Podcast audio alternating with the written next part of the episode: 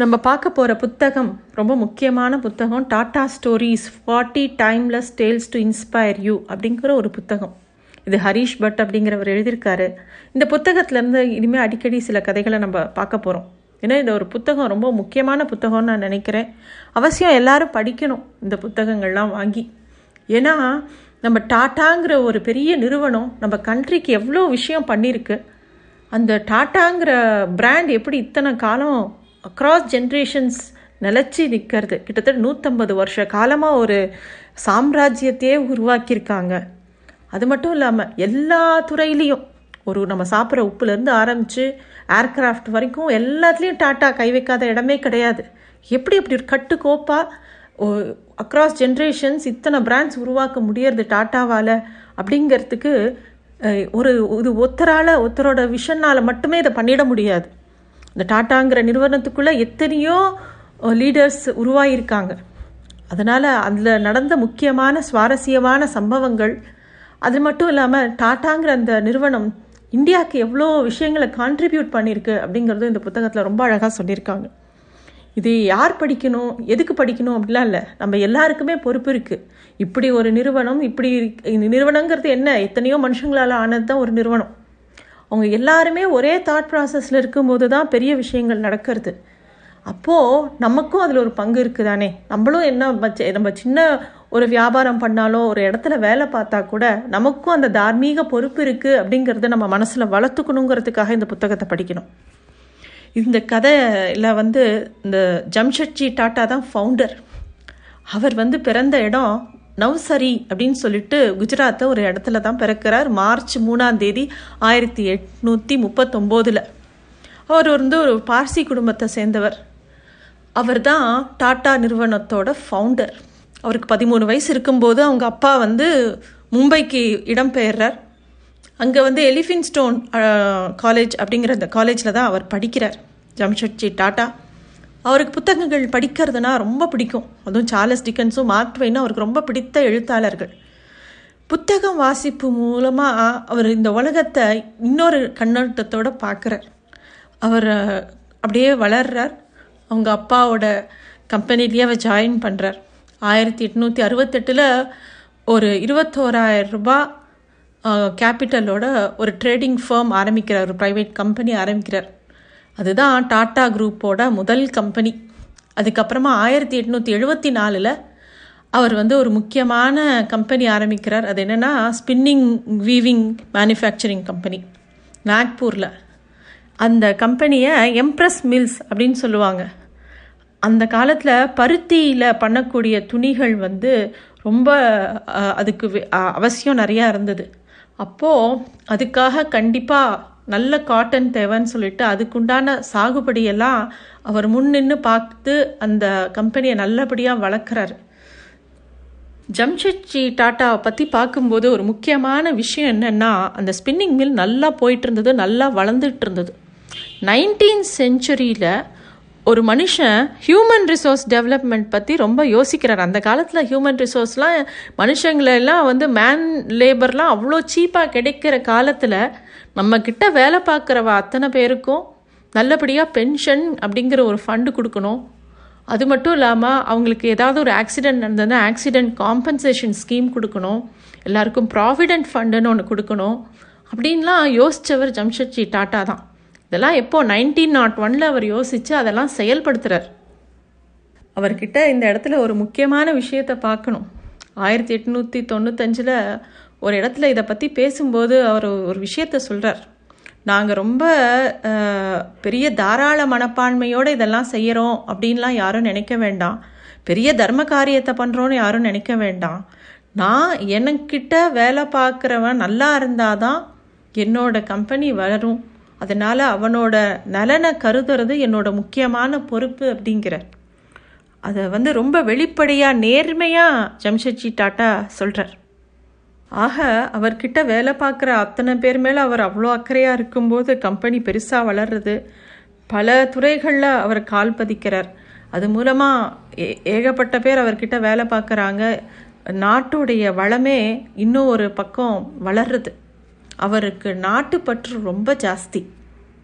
டாடா நிறுவனங்களோட அறுபத்தி ஆறு percent equity share வந்து அதில் வரக்கூடிய லாபங்கள் எங்கே போகிறதுன்னா டாட்டா ட்ரஸ்ட்டுக்கு போகிறது கம்யூனிட்டிக்கு போகிறது அவர் என்ன சொல்கிறாருன்னா ஒரு சமயம் ஜேஆர்டி டாட்டா சொல்கிறார் அவர் டாட்டா குரூப்போட சேர்மேனாக கிட்டத்தட்ட ஐம்பது வருஷ காலம் இருக்கார். அவர் ஒரு சமயம் அவர் பேசும்போது சொல்கிறார் மக்கள்கிட்டருந்து எங்களுக்கு என்ன கிடைச்சதோ அதை நாங்கள் மக்களுக்கே திருப்பி கொடுக்குறோம். எத்தனையோ தடவை அப்படின்னு சொல்கிறார் இப்படி தான் டாட்டா கம்பெனி பெருசாக வளர்றது. டாட்டாவோட கம்பெனியில் எவ்வளவோ முக்கியமான தலை பீப்புளெலாம் வேலை பார்த்துருக்கா. அவங்க வேலை பார்க்கும்போது அங்கே பெரிய பெரிய மாற்றங்கள் அவங்க உருவாக்கியிருக்காங்க. இன்றைக்கி நம்ம அந்த மாதிரி ஒரு சம்பவத்தை தான் பார்க்க போகிறோம் நம்ம நம்ம இந்தியாவில் பல இடங்களுக்கு ட்ராவல் பண்ணும்போது நம்ம கண்டிப்பாக எங்கேயாவது டாட்டா ட்ரக்கை பார்த்தோன்னா அதில் எத்தனையோ சாமானை ஏற்றிக்கிட்டு போவாங்க.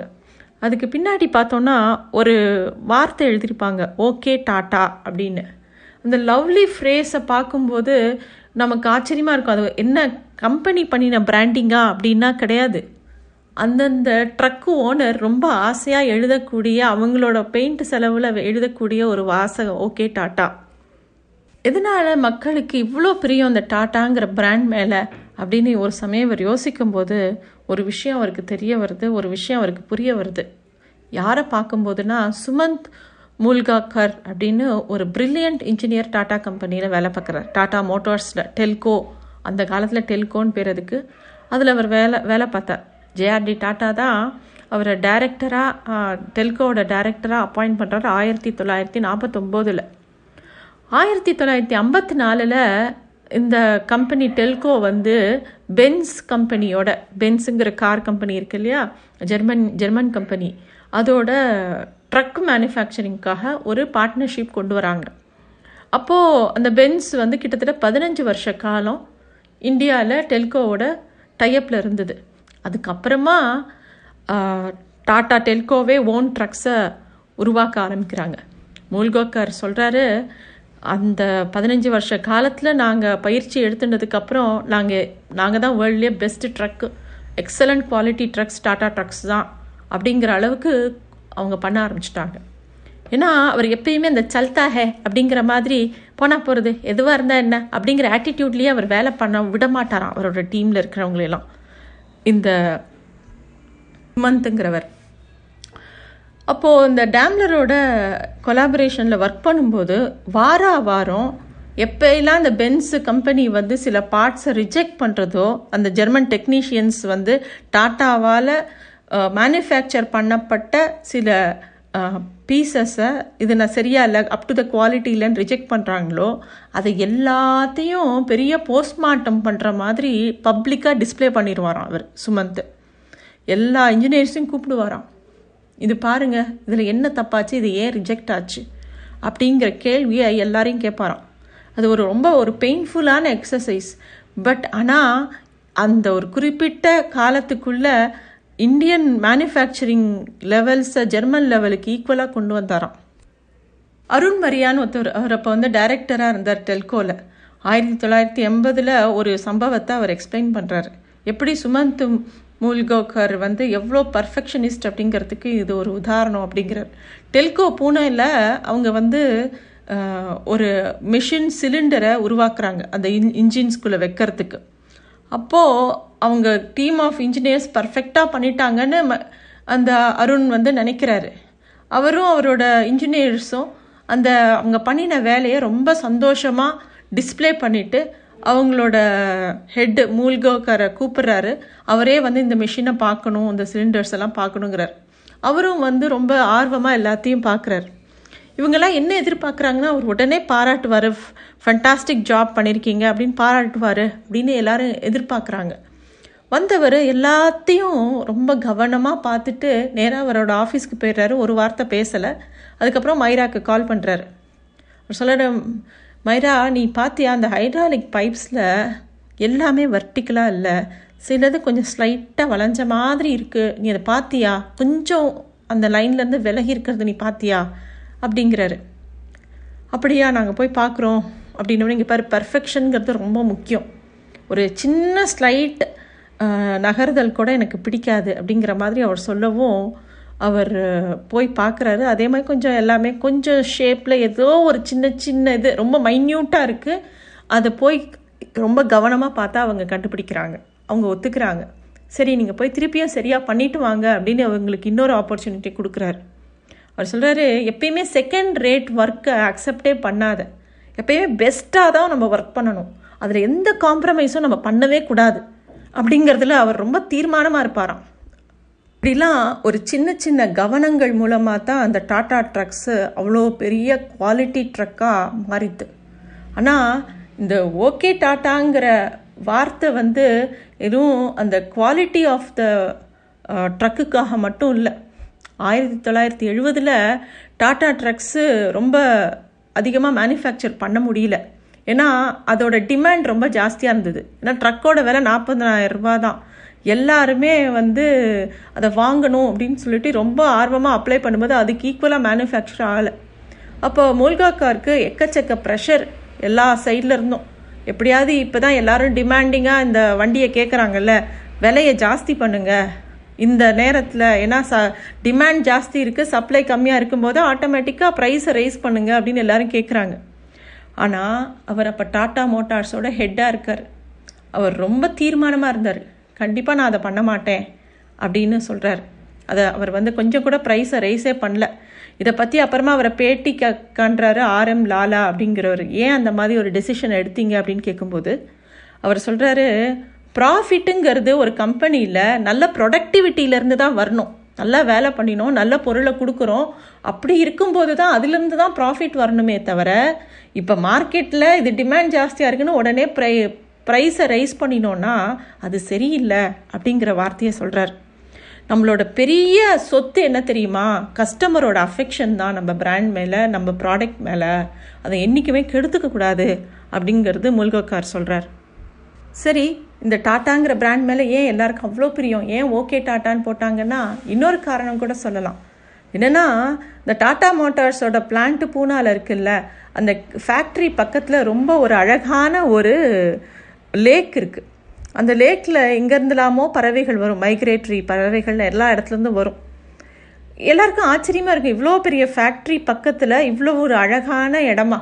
அப்படின்னு சொல்லிட்டு. அதை பற்றி என்னன்னு பார்க்கும்போது இந்த முல்காக்கார் வந்து ரொம்ப இன்சிஸ்ட் பண்ணுவாராம். ஃபேக்ட்ரியை சுற்றி நிறையா செடிகள் வளரணும் நிறைய மரங்கள் வைக்கணும் நிறைய அங்கே அழகான லேக் இருக்கணும் அப்படின்னு சொல்லி அதை அதை ஒரு விஷயமாகவே பண்ணுவாராம். கிட்டத்தட்ட எல்லாரும் அந்த காலத்தில் அவர் பதினஞ்சு லட்சம் செலவு பண்ணி அந்த லேக்கை உருவாக்கினாராம். அது மட்டும் இல்லாமல் அந்த இடத்த சுற்றி ஒன்றரை லட்சம் மரங்கள் நட்டாராம். அதன் மூலமாக அந்த மரங்கள் மூலமாக அங்கே சுற்றி இருக்கிற எல்லா வில்லேஜஸ்க்கும் நல்ல ஒரு விவசாயம் பண்ணுறதுக்கு எல்லாத்துக்குமே அந்த இடத்துல வழிவகுத்து கொடுக்குறார்.